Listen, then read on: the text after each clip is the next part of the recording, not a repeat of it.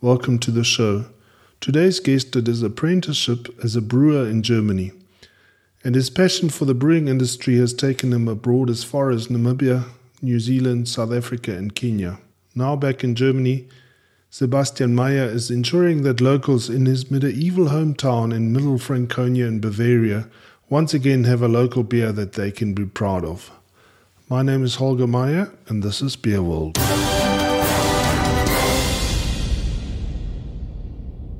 Sebastian Meyer, welcome to the show. Thank you, Holger. It's nice to catch you in South Africa. Um, you have lived here before, and we've met, obviously met you in South Africa, but you're here on a visit. Yes, I just decided now to to come during the powwow also, and uh, I had some stuff to sort out here in Cape Town, and then I aligned everything nicely up so that it fits over overlaps with the powwow, so I can do everything like together with a nice event where I meet a lot of people also, which was great. I mean, the African beer cups also. Yeah, it's amazing this the, the this community that uh, that we've got in South Africa. No, I agree, and I remember also when the powwow started, and then you know, like to see something growing and then having such a yeah such a nice size of an event. You know, like we also a lot of international people come and recognize the event as uh, they want to be. That's really great thing to see because there was, I think, also from the this um, Pete Salzberg was there. He was quite amazing. I found his story was quite good. Also, of course, the Spike Buckowski from Terrapin, and the other international ones also were quite interesting. Okay, start telling us a little bit about your background. Where are you from, and where did you grow up? Originally, I'm from uh, Middle Franconia, so in Franconia, it's northern Bavaria, and that's where I did my apprenticeship as a brewer from 1998 to 2001 in a place called uh, Leuchtturm or like lighthouse. The lake was next to, not next, maybe a kilometer away, but he liked the idea of calling it the Leuchtturm lighthouse. So that's why a lot of people came from the north and said, "There's astonished how can be a lighthouse be here in the middle of Bavaria? There's no big lake around." By that time, you know, like it was one of the populous uh, pub breweries there in the Middle Franconia area. So Nuremberg counts the Middle Franconia. So we had a huge impact. I think it did about 1,500 hectoliters per year. Okay. On a 15 hectoliter Kaspar Schulz kit, and it was the boss and myself. You know, I used to brew a lot, and I we didn't filter, but we do we did all the the bottling by hand and stuff. So it was quite nice because it was also working very independently and on a short hierarchy. That was quite good. So everything I, I could I learned in in the in the school in the practical I could utilize the next week in in the brewery itself, which made it really nice. So I really enjoyed this dual system. So when I did a brewery tour the week before, which what I learned in, in school, so I told everybody the new stuff. yeah, and how long do, how long was the apprenticeship? Was it three years? I could have gone for a, a half a year shorter, but then I decided I didn't want to rush, and I went for a whole three three years. Okay, and uh, what happened after that? Yeah, I thought I get a nice uh, bursary and some good money out of it, but that uh, so then I I did a, a, my matric in Germany. You could do it also after not only in the in, in school. You could do it also after you did the apprenticeship. I did in the agricultural school in Triesdorf Weihenstephan. Yeah, there was a thing a diplom diplom brewmaster in Weihenstephan. I wanted to do that, and that was not available. And yeah, due to the fact that my father passed away like four five years earlier, and yeah, I supported also my family a bit with, with the with my little income I got through the, the government funding there. So I decided not to go so far because Munich by then already also was an expensive place. Yeah. So I ended up studying environmental protection there in Weihenstephan Triesdorf, which was the closest one holding the name Weihenstephan to my home. It was about 22 kilometers, so I could live at home, and then I could also travel with uh, another guy from the village there. It was okay, but you know, like in the end, that was not what I wanted to do. So then, after two years, I quit. I started again as a as a brewer. I tried to apply now for these loans for the for the Chamber of Craft for this bursary. There was not much, but I thought maybe I could utilize it. But then by that time, that ran already out. By that time, I also changed from the the Schneider Brauerei in Weißenburg. I, I left to the Oettinger Brauerei. Oettinger is the biggest uh, brewing concern in Germany. I think nowadays it has four big branches in Braunschweig, Gotha, and Mönchengladbach, and Oettingen. It's also 20 kilometers to my to my place. So this one happened everything like in a radius of I would say like 25 kilometers maximum, because there's so many breweries and different. Uh, the, the LGA school was in was in Munich. I had to drive there 120 kilometers, but that was always Saturdays. But the, the rest, my work life and my other edu- education was always there around uh, Weißenburg, Gunzenhausen, Ansbach, where Donauwörth, where all these uh, places are close to my place. Oettinger, you said is the biggest brewing concern in Germany. It makes uh, the what we call the supermarket beer, I guess. Hey, is that is that a big market in Germany? I think they, they are the, the biggest, you know. So volume wise, they are the biggest. Profit wise, probably not because there's a cut in the price entry level, so their margin is also very, very low, I would say. But yeah, it's it's big in Germany because people appreciate value for money, and uh, the product is also quite quite good, I would say, because you can't brew bad beer these days. Also, I mean, they have to have the the, the level of uh, quality there, and they have a big variety. Also, there's their soft drinks. I mean, they also have a big variety of their lemonade called Glorietta, from something in Germany. It's very popular. It's similar to a, what we call a Spezi.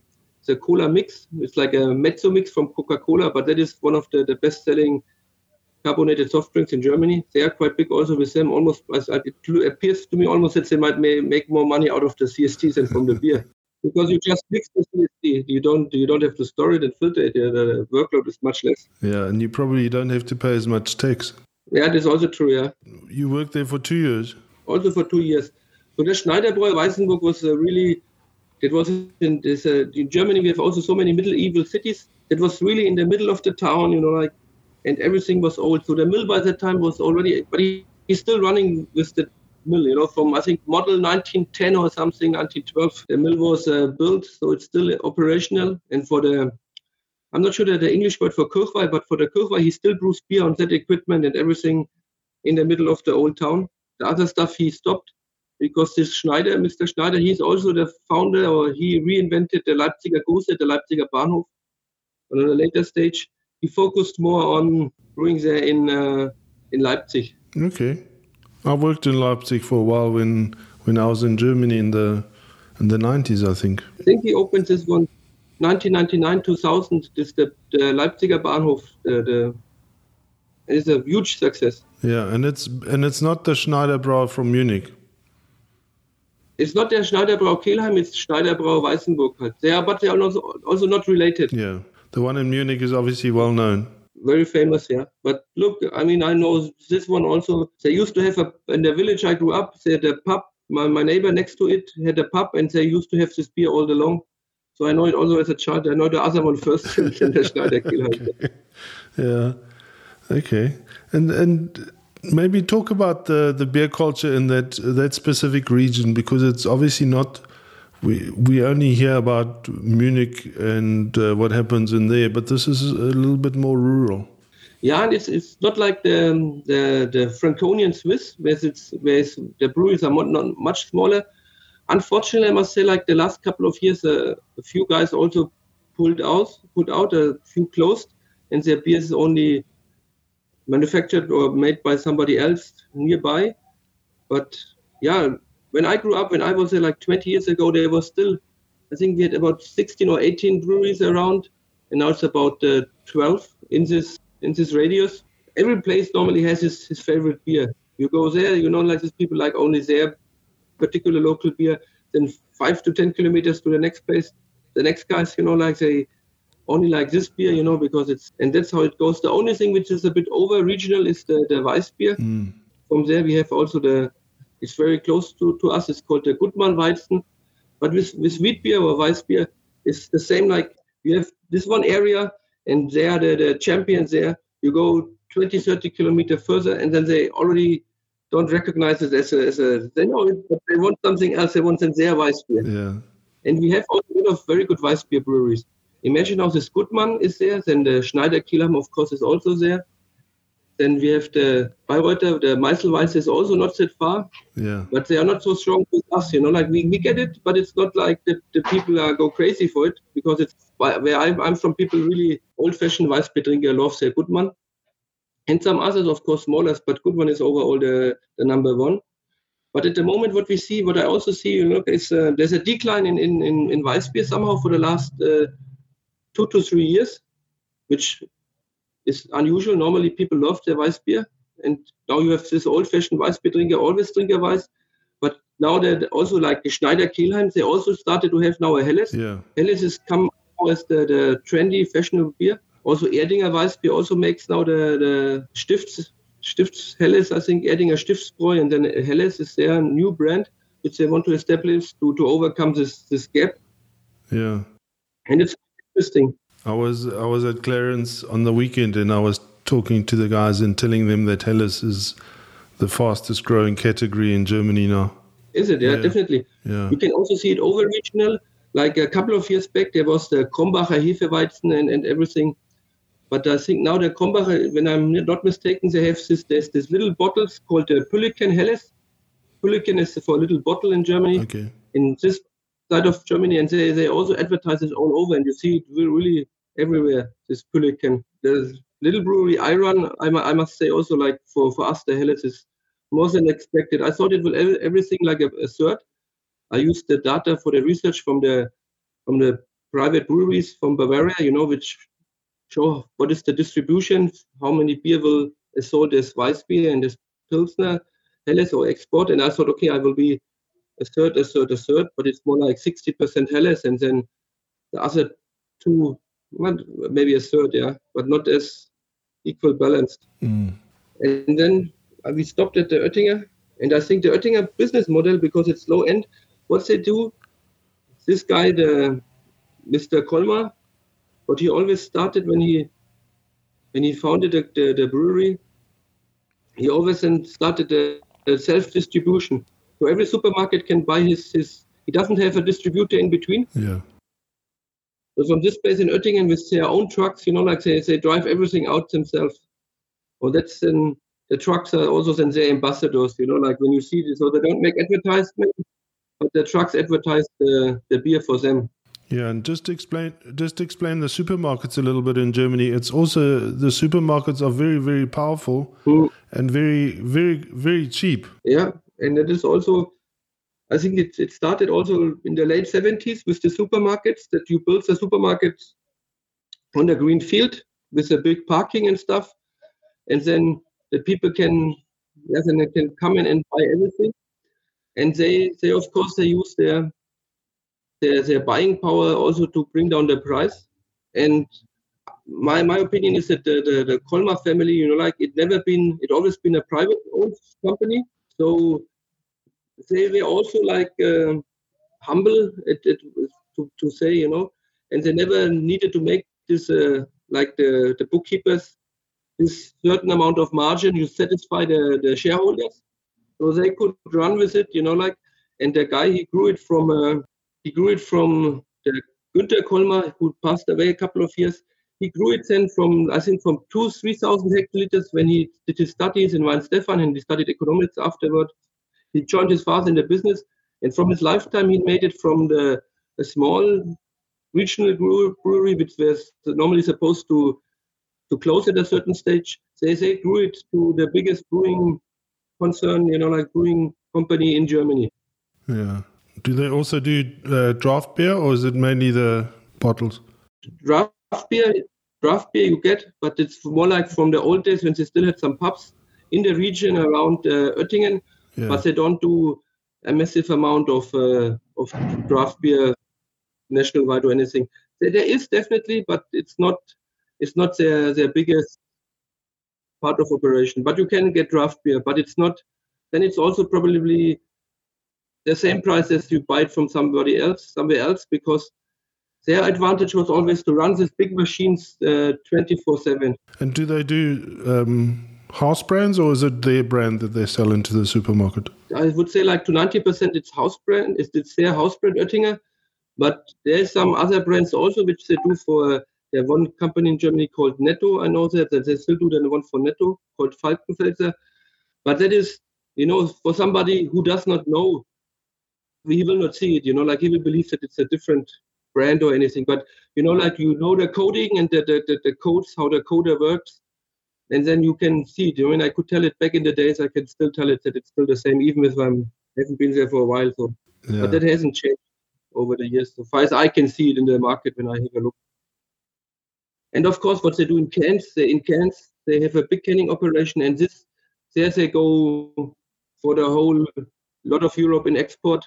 So if somebody comes from Italy, from Greece, or wherever, and says he wants a, a house brand in Germany brewed, then that's what they do. They call it whatever the name you give them, you know, like and then label, and then they they contract, package it for you, and then fill it for you up in, in cans. That's very big. That's and the cans also came up again in Germany, so that the can, cans are really, really busy again. Okay. Tell us a little bit about the the returnable bottles. Did did Oettinger sell returnable bottles? The Euro bottle? Yeah, that is yes, that is the mo most volume goes into the returnable bottles. That is, I think, their biggest seller. I would say like maybe three quarters of the business goes into returnables, and then the rest might be can, but definitely about three three quarters from what I experienced. They have like one canning line. The, you know, the biggest canning lines you can get. It's about eighty thousand cans per hour, and then I think they have four other returnable bottle lines and that's only in Oettingen. That's elsewhere they also do one-way glass, you know, like and stuff. But that's then they diversified their breweries a bit. I think the one in Braunschweig does the does the PT bottle. The other one does one-way glass bottle. So that's where they split a bit. This PAT for export. It's also for the local market. Okay. In the supermarkets, you find PT bottles. That's, that's also there. Explain the concept of the Euro bottle to us. The way I understand it is that it's a standard bottle that all the brewers can use interchangeably, and it's a returnable bottle. So the, the, the Euro bottle is actually the old bottle. So what mm. means old is like in the in the I think it was even introduced in the 60s or somewhere. Is the the small the, the short stubby one. And this one before the breweries used to have swing top bottles and mostly branded with their name. And then they, they joined forces and then they introduced this one bottle which everybody can use. And you don't have to the, the issues with the branding and it's not so uh, special on the for the specialized for the brewery. So that was in the 60s, and then then what nowadays is used also for for Oettinger and for other bigger breweries. This bottle is called the NRW bottle, the North Rhine-Westphalen North Rhine-Westphalia bottle, NRW bottle. And this one was introduced predominantly by the company called Warsteiner in the late 80s. And it became, became so popular that other breweries also jumped on it. For example, Oettinger also has it, Paulaner has it, but Paulaner introduced also now because this uh, Helles and this traditional kind of like stubby Euro bottles are so fashionable that Paulaner even introduced now shorter crates and also the, the old Euro bottle again. Okay. And yeah, that, that is the advantage. But now also over the years, the, the bigger breweries they, they then come up with uh, branded bottles, you know, like like Radeberger and other breweries. So then, of course, fits in all the crates, and then you have a big issue later on to to sort the, all the, the returnables because then it becomes a mess. If then the, the branded returnables, you get a crate with ten different bottles, you know, and have to go again back to ten different special places. But it unfortunately happens. And how does the recycling or the returning happen? I think there's a few big players, yeah, and then the bigger places they have then like Oettinger, we had uh, on a on a line with 60,000 uh, people, we had about uh, seven operators and two people who were on the line sorting out before the the bottle. So we had pre pre sorting, and then then later on everything went on a pallet and went to the the specialist who then divided everything for the other guys, you know, like the other big breweries who have the branded bottles. Okay, and when what years were, were you working in Oettinger? I, I started on on a on a labeler, and then half a year later was three quarters of a because then we they decided already the news that they, they, they bought two two bottling lines, and then I become a shift leader on this uh, new bottling line with a KHS filler and a Krones labeler for 60,000 bottles per hour, which was quite big.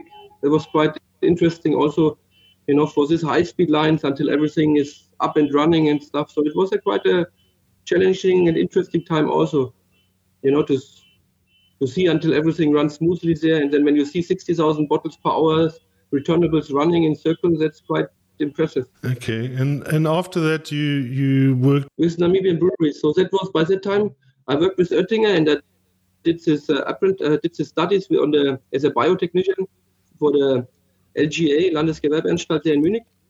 So I went all the Saturdays for the studies, and then during the week I, I normally worked. Then I, I there's the, the, international newspaper Brauwelt International, or no, no, the normal Brauwelt, and then I saw a job advertised there with Namibian breweries. Yeah, and for some reason I, I applied for the job and I got it. And that's when after my I finished my exam on the LGA, the openings then it was the job started at the Namibian breweries. The opening was for August the same year. So I finished in July and I started in August. There was like um, I think five or six Namibian apprentice brewers. So the concept was like you know like for these three years where the contract was uh, lasting, we should also come and, and train them in Namibia with the because the Namibians they went to Germany to do the German trade certificate as a brewer. So the idea okay. was always to get a German to train them also on the German system and then helps them also to to become the, the certified uh, brewmaster, in, uh, not a brewmaster, brewer in Germany, which was successful. I think all of them passed later on, and we put a lot of effort in. Also, Namibian breweries and Christian Müller by that time was the, the Lehrmeister, we call it, the teacher, master for the for the apprentice. Mm. Yeah, and that was really, I think, also interesting times in Namibia. Yeah, it must be a lovely place to work. Yeah, and it's also, I would say, interesting, you know, like because it's uh, the the culture is also completely different. Like in Oettinger, it was everything based on a German lean manufacturing. In Namibia, also, it's uh, they're also quite lean when it comes down to the manufacturing. But uh, of course, the, the way they, they do things is different than in Germany. But it's still got a German culture. Yeah, definitely. Look, it, there was very much German culture. But still, you know, like you do it there and you do it in a different way than in Germany. Yeah like everything like for the mold and stuff you know like until the mold arrives in namibia your planning is much more intense than, than like in Germany. You're like, okay, I need malt. You can, you know, it can come within a week from anywhere, which is there's not the case. So you always have to plan and think more ahead. Yeah. And what was your job there in Namibia? I was at the with the as a brewery operator, and I was uh, in the brew house, also with the apprentice brewers, and hmm. yeah, we taught them how to to make the beer, and then also we went to the Sedibeng brewery for yeah, the, when they started to brew the Windhoek draft in, in, in Sedibeng, that's when I also came to, to Sedibeng when the place was, uh, I think, three or four months in operation. So it was also super interesting to see such a nice operation running because that brewery was really, by that time, I think, state of the art. It's still state of the art probably, but it was everything brand new. It was really amazing to see that what you can do, you know, like in terms of uh, brew house. You know, like I think that the place on top there is on marble. You know, we have a marble floor in the brew house and stuff, which is not everywhere in the world uh, the same. Like, yeah. Was the Swakop brewery closed by then? Was already closed. I think they closed 2006 or 7, if I'm not mistaken. I was here 2009, so it mm. was not running. It was a depot, but not a brewery.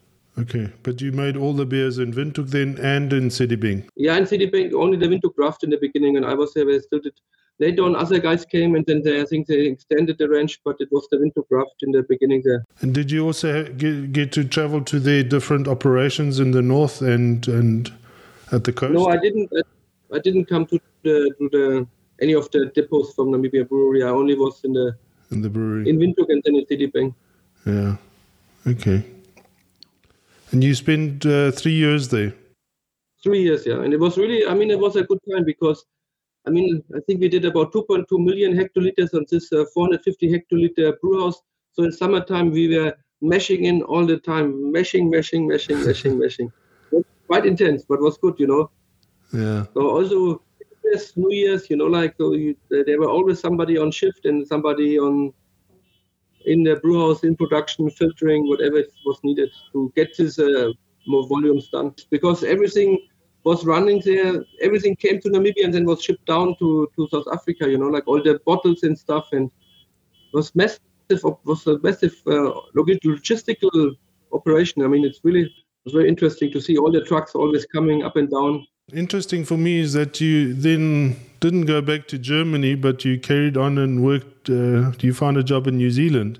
In the beginning, I thought I, I I would like a job in Australia. So I there was then I didn't didn't have much context or anything. I looked online. I had the visa. I looked at Seek seek.co.au, and there was nothing which really suited me. And then I there's a button to for New Zealand, so I changed the search to New Zealand, and there came something up with independent liquors. And yeah, we had the interview and stuff. So the first question was, okay, I have a visa for New Zealand, uh, for Australia. Do I need a different one for New Zealand?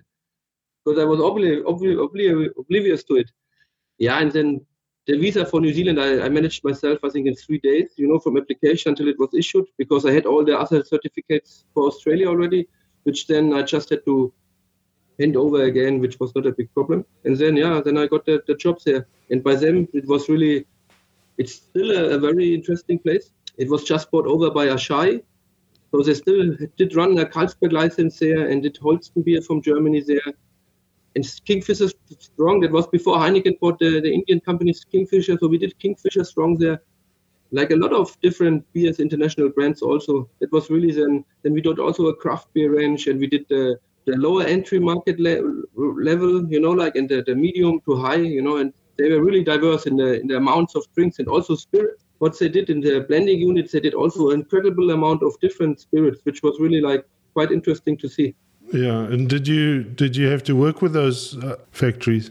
No, the, the, blending was just uh, you know behind the brewing operations, yeah. and blending. I mean, what they did there was like the, the I never worked with them because I was always fully tied up in the brewery, and they had a new filter and stuff, and there were other operations and but look, they did something like the like what is it called the Baileys, you know, like they did something with milk powder. They imported tequila from Mexico and made some some spirit drinks is Mexico. So you could see always what they do and how they do it, but I never was personally one of the blenders. I've, I've always stayed with the brewery. Yeah, it is a very interesting business. It it was started by a guy, and he really built this massive business, which I guess he in the end sold to Asahi, or, or his family sold it once he'd passed away. No, it's his family. This the the guy was called Michael Erceg. Yeah, and he was really like uh, I think a very inspirational person. I mean, when you when you read his history, he died unfortunately. I think somewhere around 2005. Not sure the exact date now. He, he had a helicopter and he crashed it together with the, the CEO by Walsh. By that time, he crashed it into a mountain, I think, and that's how he passed. And then his wife took over and she sold it to a private equity, and then the private equity bought it from, uh, sold it to Asahi. Yeah. I... And this Michael Erceg really was inspirational. I mean, also he was very. You listen to the guys on the shop floor who used to know him. You know, like so. The guy was like, you know, if somebody needed them money for for a loan to buy a house, you know, like he always helped them. And when he died, when he crashed, he gave. I'm not. I'm not sure about how many. Was maybe ten thousand or more New Zealand dollar for every year the guys worked with him. In his uh, last will, there was, and nobody knew that he will die. You know, like it was a complete accident. But everybody got the got a share from the company who stayed with him for so and so many years was equal separated, which was quite also I think.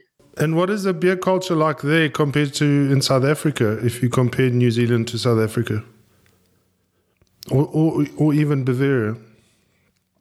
I think in New Zealand, you know, like it's really the the price structure is very high. I think like in New Zealand, the people they they they're ready to fork out also even more money for for a good craft beer. That's why they use also all of their own New Zealand hops. They're very proud of their own New Zealand ingredients and uh, privately owned New Zealand craft beers. And I, am not sure if it's like over 120 now or 130. I mean, the place just uh, exploded when it comes to craft beers, you know. And but there's a there's a good margin made. So I can imagine if the guys have the right concept with a little bit of a pub and uh, some distribution, that it's the market is big enough for everyone there. Okay. And then New Zealand is really they love their, their craft beer. I mean, New Zealand is a beer drinking country. Also wine, but but beer is also very strong. Yeah. And in that time, did you manage to visit Australia, or did you not get there? I, I stopped over a few times with the. I flew with uh, I think Emirates or someone, and then they always stop over once, like in Brisbane, Sydney, or Melbourne, and then I went out for a few days always, and then checked it out. Yeah, it's Australia is also a nice place, but yeah, by the time I had a job in New Zealand, and I think I was actually quite fine. Yeah, okay. And you didn't stay there that long. Yeah, only, only almost two years because then it was look, I wanted to then also get a job as a brewmaster, and then I had a technician. I'm still a, a biotechnician, but it's from the LGA from my studies. But by the time, you know, like I didn't have the brewmaster, and it was always like feeling, look, I brought the, the knowledge and stuff, but I didn't get the, the position, you know, like yeah. so. That's when I actually we kind of like agreed that I will, I might come back, you know, like, but then it never happened. Also, and then by with a, I mean, I must say I'm very happy that I got this job opportunities and also with. Uh, Dematec to come to Cape Town straight after I was finished with the studies in Germany. Yeah, tell us a little bit about Dematec and what what they do. I mean, Dematec is uh, founded by Dilicio Mario, and he he used to be the the sole sale agent uh, for for Krones in Africa, and then later on now I think uh, almost 10 years ago it started when Krones wanted to to run everything by themselves, so he kind of like diversified his, uh, his business. And yeah, you can get now from raw material to equipment to consumables, anything from from him, you know. And then I think he's very big also within Africa, so other African places like Ethiopia and West Africa, and also East Africa. He does a lot of business. And the the, the, main uh, H H2 is based in Cape Town, where his family settled after they came, I think, someone in the early 90s from Zimbabwe. He used to work in Zimbabwe first with the family, and then they came down to South Africa. And ever since he, he ran the, the business for Krones and Steinecker and yeah. Sebastian, tell us tell us about Krones because Krones is it must be the biggest manufacturer of equipment in the world. I think that the, the biggest one for if you put it particularly the biggest one for the, the bottle filling equipment. Okay.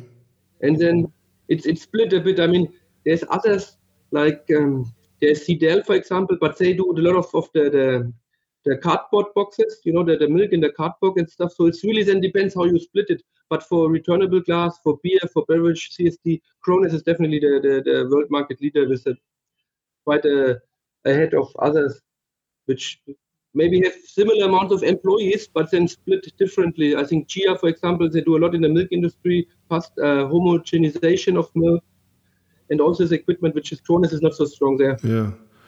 And when in 2017, I, I met you in Munich at, at drinktec. And uh, yeah, I mean that was an amazing show. Hey? Yeah, and you've got all these halls, and there's so many different companies, but then there's one hall which is just Krones. I think that's what they what they do. The Krones they put a lot of emphasis always on on their exhibitions, and they always bring the the latest innovations out when the exhibitions are. So there was this uh, the different bottle fillers, the one which could fill every every valve, and I think the, the seconds were like uh, the half of the seconds.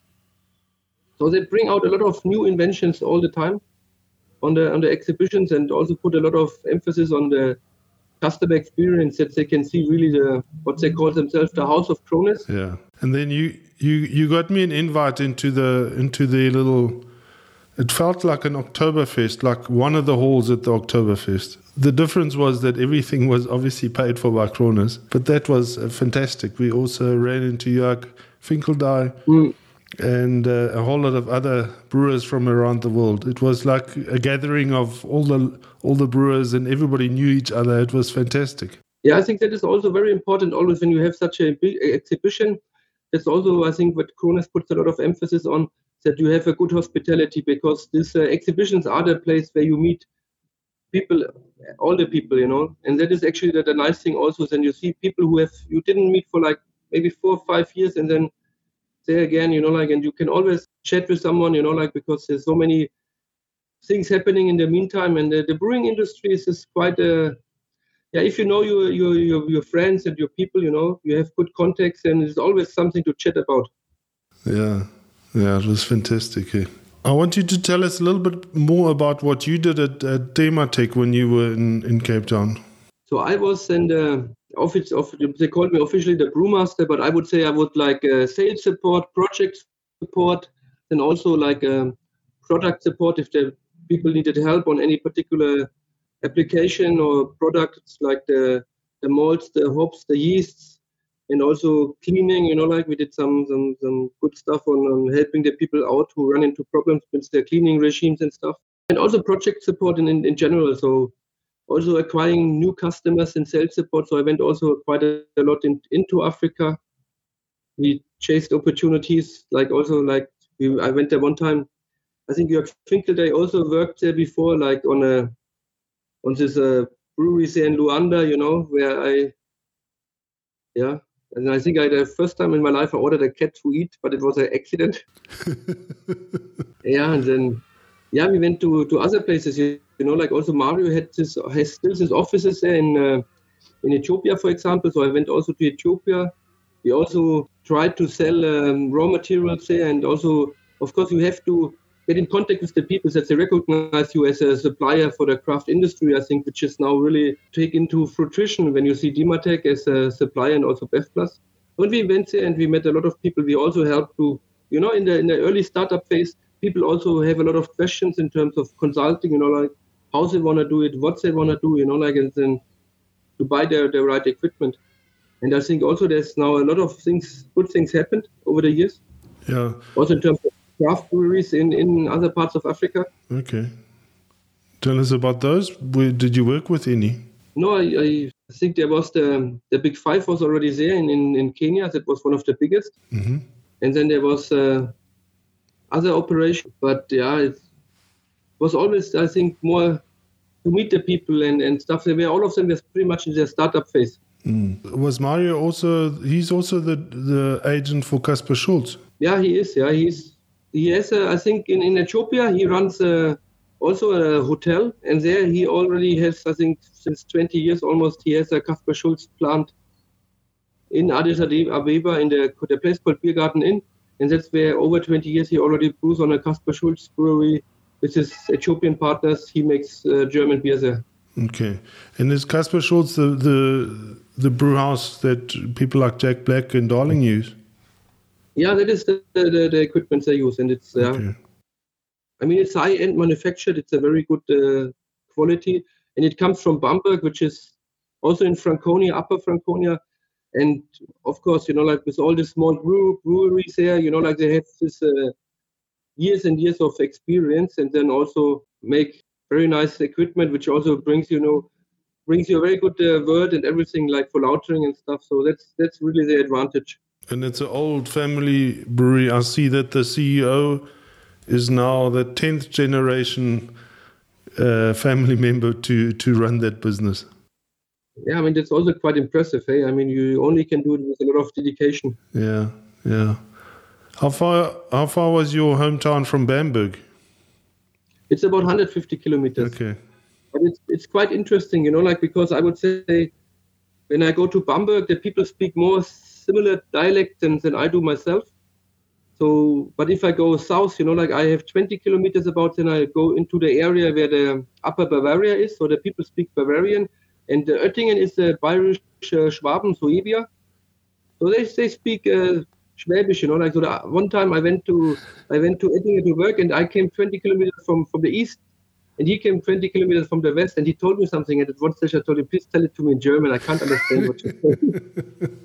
is there is there a lot of contact with Bamberg and the and the brewers there, or have you spent a lot of time there? No, but I, I met some of the you know, like I still have some friends from the from the installation teams and stuff, and also from the from the sales sales people.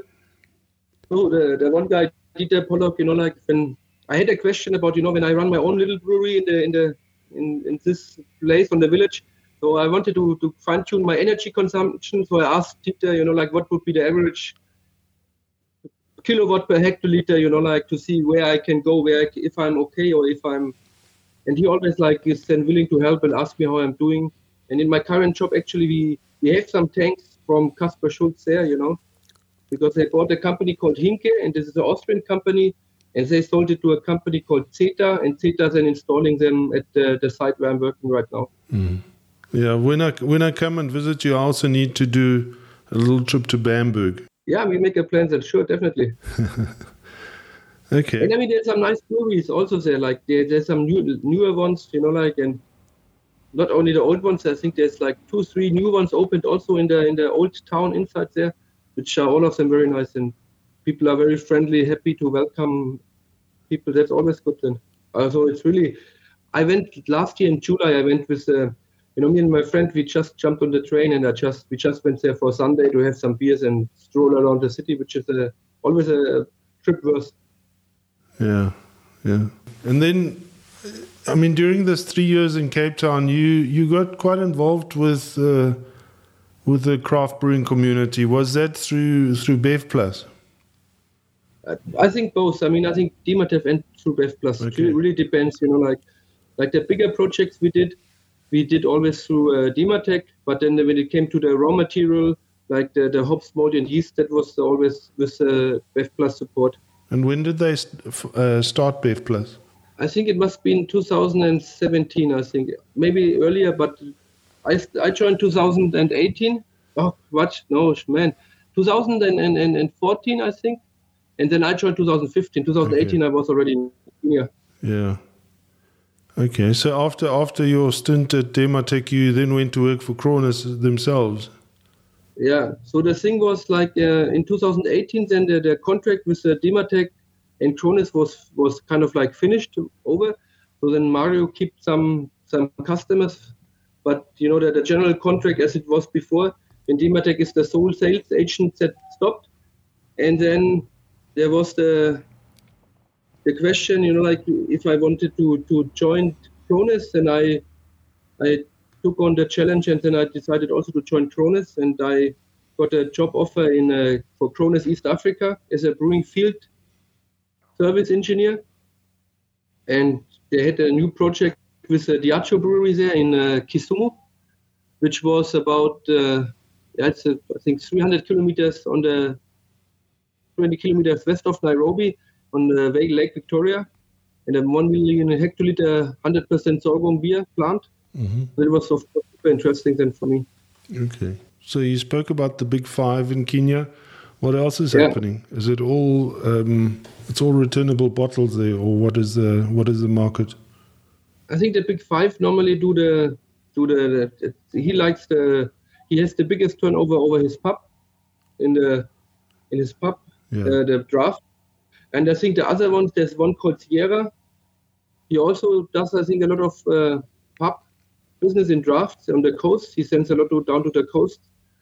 But it's more returnable bottles to, to one way bottles. But you know, like the returnable bottles is a big challenge. So for me in Germany now, what I decided, I had a little bottle washer, but now I decided I bring everything to a neighboring brewery, wash it there, and then bring the, the, the, the, empty wash crates back, just rinse it, and then, then I will be fine because the bottle washing is, is a mission on its own. Hey. Yeah. Is it all automated at your at your neighbor? It's all. It's a big, big. I think fifteen thousand. Yeah, it's okay. a really a big brewery, and he did a fair price. I mean, I probably can't even pay water and electricity for that amount. yeah. Because it's just so intensive, you know. Like for them, he runs my 200 crates in in like a half an hour, and I take like that like 12 hours. You know, like it's just an out of scope. Anything that you that would be interesting from from your time in Kenya? Yeah, I think definitely. You know, like the, the way they, they split the market there, Diageo is the you know the normal beer in Kenya. When you, when you remember, also it's a very high price. That the tax is very high in Kenya.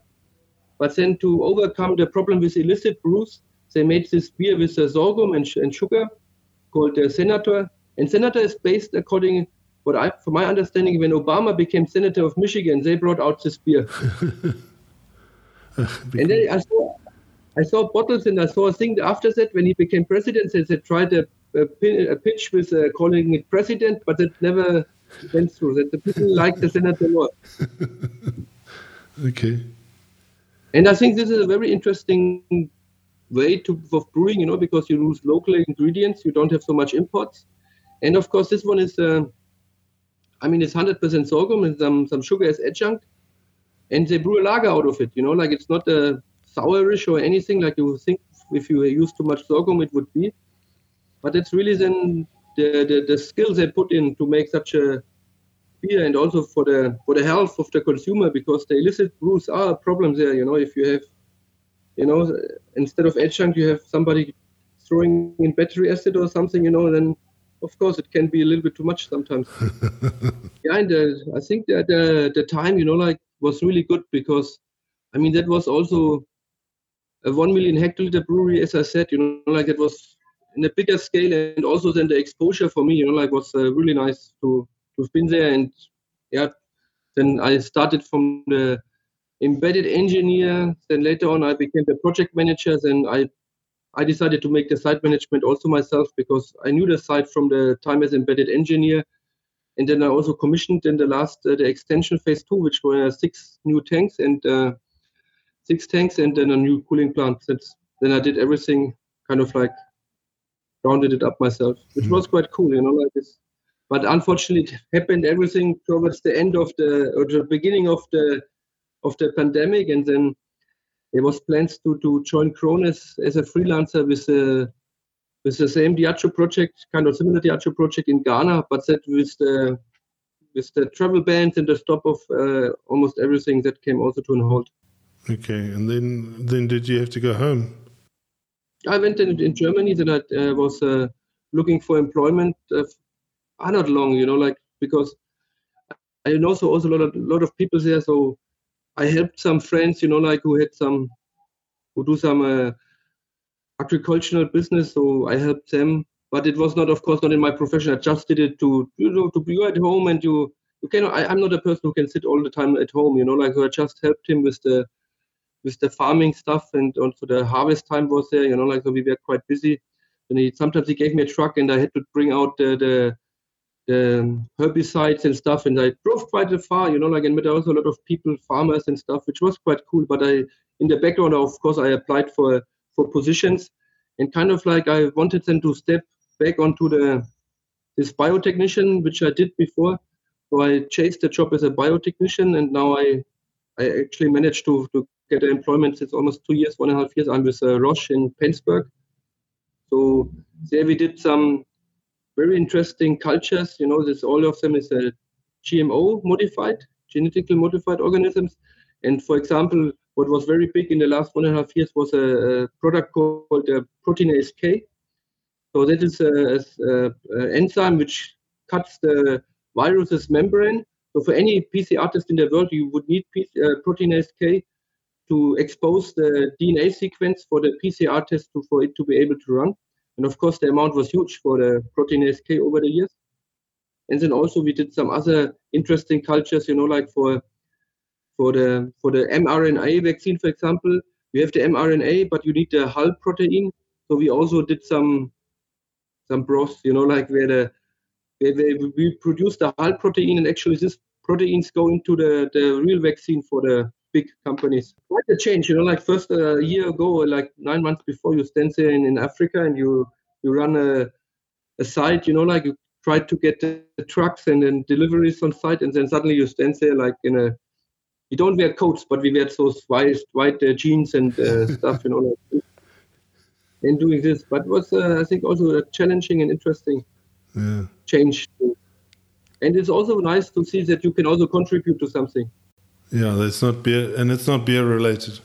Look, and then on the weekends, I, I run this pub brewery with my friends here, Schwanbräu, and working for a big uh, pharma or a diagnostic operation, they've put a lot of emphasis in work-life balance. So for me, it's easy then to, to cut time off from work or to shift things around so that I can also make enough time to brew the beer and, and stuff. Which hopefully this year, when everything goes to plan, we will have the first year as predicted, like uh, four years ago, you know. But yeah, let's hope it, it stays this, this way, you know, because now in Germany is summer and then the beer garden opens and everything. We should have some good sales, you know, like not like the years before when everything was kind of like on a full stop. Yeah. Um, how how big is the beer garden? Uh, it's not so big. I mean, it's maybe for 60 people outside, but it's on a it's a small village kind of mm. like hmm. pub, a real real medieval kind of like. Uh, vibe, you know. So there used to be a brewery there in the old days, you know, when almost every bigger pub had its own brewery, brewing yeah. facilities. And the, the most important thing, I think, is that uh, my friend Marco, who is the chef, and his wife Caroline said they want to run the pub because the that you find hardly people in Germany now these days who want to be in, who want to work in the as a, in the gastronomic industry. Yeah. Especially on the countryside, you know, like maybe in the bigger towns it's easier, but on the countryside it's very hard to find people. So I think that's why it, it will be will become much better. I mean, we had a horrible start. it can only be better. It can only get better, yeah. Well, Sebastian, it was really nice to catch up with you and uh, to listen to your story. Thanks yeah. so much for taking the time. Thank you too. And uh, I'm glad that you could connect with everybody at, at the powwow and African Brew. I unfortunately couldn't travel there, but uh, yeah, look, yeah, I hope you had a good time in South Africa. No, definitely, and it was great that you managed that we managed to the interview. I was really also looking forward to it. It's quite cool. Yeah. Yeah, no, I like the podcast. Very nice. Okay, Holger, then. Thank you. Thank you too. Take care, and then see you.